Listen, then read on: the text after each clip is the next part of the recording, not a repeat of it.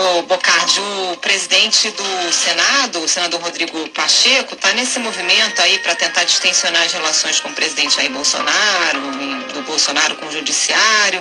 Dentro desse contexto, o Rodrigo Pacheco fez hoje mais um aceno, deu início aos trâmites das indicações de André Mendonça para o Supremo e da recondução de Augusto Aras para mais dois anos à frente da Procuradoria-Geral da República. O Pacheco encaminhou essas mensagens presidenciais à Comissão de Constituição e Justiça, no ato de ofício, né?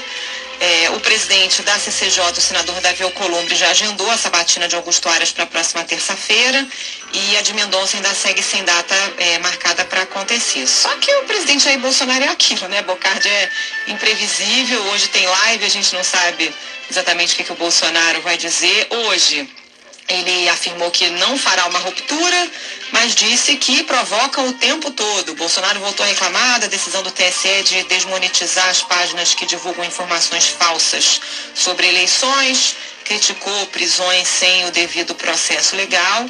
E a informação de bastidor é que ele continua irredutível nessa missão é de apresentar o pedido de impeachment dos ministros do Supremo Tribunal Federal, né? Tem informação do jornal o Globo de que ele inclusive se reuniria hoje com o advogado-geral da União, Bruno Bianco, para acertar os detalhes finais desse requerimento, um documento que seria assinado pelo próprio presidente Jair Bolsonaro. Então vamos ver o que é que esta quinta-feira ainda nos reserva, Bocardi.